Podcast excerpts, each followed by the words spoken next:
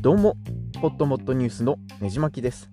今回はスマホのアプリ自動更新をオフにするメリットについてお届けしようかなと思います。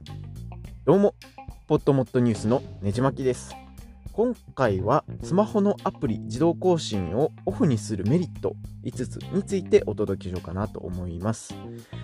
で、Android でもですね、iOS でも基本的に、えー、Wi-Fi 環境下でのアプリ更新をオンにする機能があ基本的に許可になっていると思うんですね。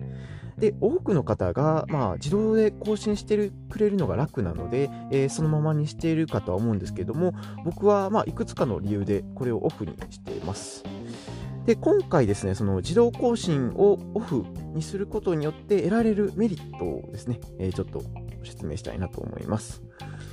まず1つ目にですね、えー、その自動更新をオフにすることで、えー、機能が削除されてしまうことを防ぐっていうメリットがあります。で、例えばですね、えー、あまりこれだけで聞くとよくわからんと思うので、えー、例えばでいくと、あの動画配信サービスの Netflix とかですね、えー、このアプリ、まあ、僕も Netflix 公開当時から使ってるんですけれども、初期のバージョンとかですね、えー、はスマホのスクリーンショット機能が使えたんですよ。なので、えー、例えばお気に入りの場面でこうスクリーンショットを撮って、えー、後でオンラインのアルバムに貯めておくみたいなことができたんですけども、今配信されてる最新版の Netflix、まあ、おそらく2年前ぐらいかな、からあそのスクリーンショット機能が使えなくなってですね、そういったあバージョンに、バージョンアップによって削除されされる機能があるということをお伝えしたかったです。で、まあ、バージョンアップって聞くと、基本的に、えー、プラスの方向に聞こえるかと思うんですけども、パソコンのソフトとか、あお詳しい方はですね、結構わかると思うんですけども、削除、機能が削除されることって結構あるんですね。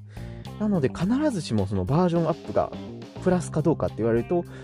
そうではなくてですね、えー、そういった場合だとやっぱり自動更新はされない方がいいかなと僕的には思います。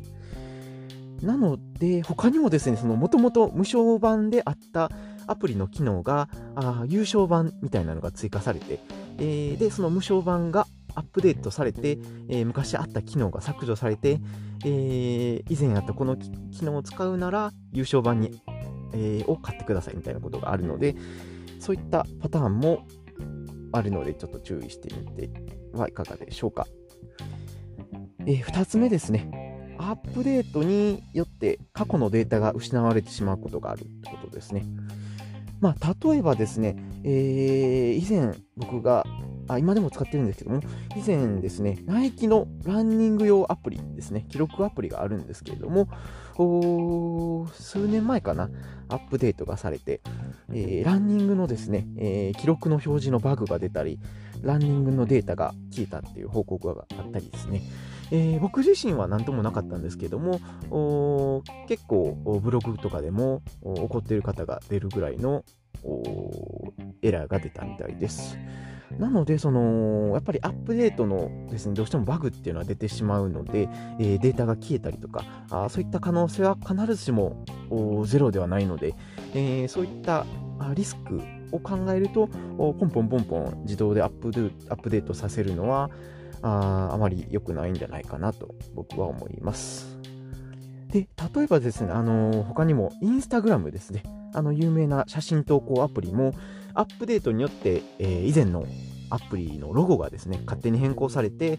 えー、文句を言う人もいたりだとか、えー、そういった変更って割と会社の都合でどんどんされることが多いので、えー、自動更新にしないメリットっていうのもそういうところにあると思います。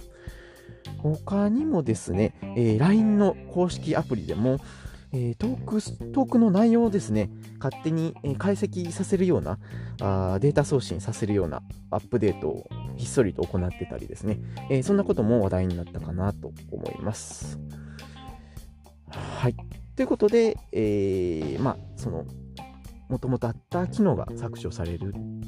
じゃなくて、その過去のデータが消えるっていう可能性をお届けしました。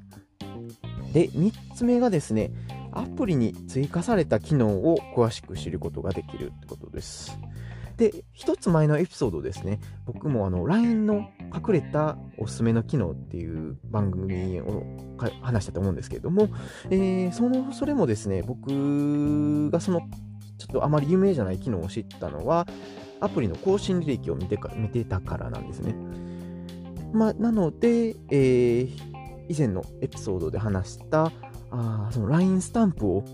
写真編集に使えるっていうのは、あ実はその LINE のアプリの更新履歴を見て、えー、見つけた機能なんですね。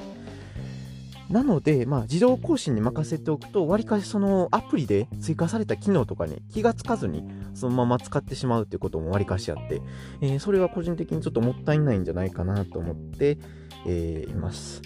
なので、そういったアプリのですね、えー、機能追加にも気を配れるように、自動更新はオフにしとくべきなんじゃないかなと僕は思ってます。他にもですね、その音楽を自動解析してくれて、曲名を瞬時に判断してくれるシャザムっていうアプリがあるんですけれども、これもですね、意外と大きなアップデートがあたまに知らない間に、あのー、知らない機能が追加されてて、えー、そういったのもですね、えー、更新履歴を見てなかったら気がつけがつかないっていうパターンも多くて、まあ、更新履歴を見てたからこそ、新たにどんどん使えた機能もあったかなと、僕自身の経験として思います。で、他にですね、えー、まあ、アプリの更新履歴を見る習慣がつくことで、そのこれからそのソフトがどういった方向性で開発を進めているのかっていうのをわりかし、えー、分析できたりします。なので、そのソフト開発者の方とかですね、えー、プログラミングに携わる方も、ぜひアプリの自動更新はオフにしてみてはいかがでしょうか。で、4つ目なんですけども、無駄なデータ通信とか電池の消費を抑えられるってことですね。で、自動更新をオンにしてると、勝手にそのアプリの更新があ許可もなく、まあ、許可してるんですけど、勝手に始まってしまうので、もう電池がないとか、あ今月まだ15日なのに通信制限がちょっと厳しいなって方にとってはちょっと自動更新はお勧めしないですね。まあ他にもですね、スマホの容量が残り少ない場合でも、勝手にアプリが更新されて、えー、50メガさらに減ってしまったみたいなこと、わりかしあると思うんですね。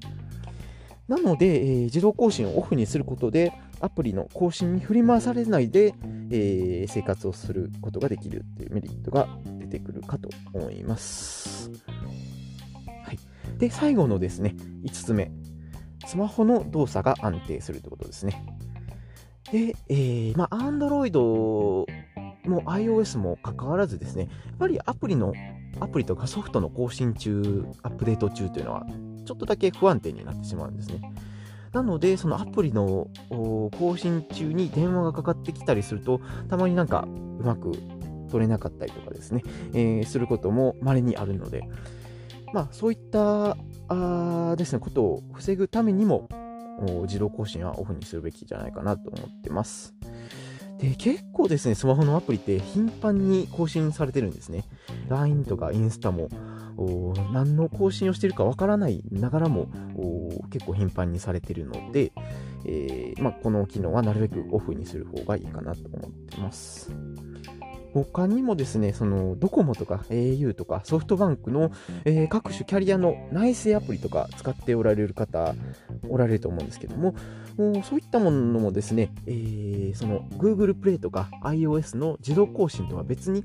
えー、自動更新をオフにする設定があるので、ぜひそちらもチェックしてみてください。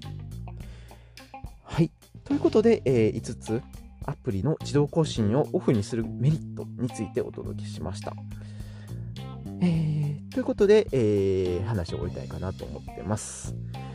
このポッドキャスト以外にも、ねじまきラジオというポッドキャストをやっておりますので、興味のある方はぜひググってみてください。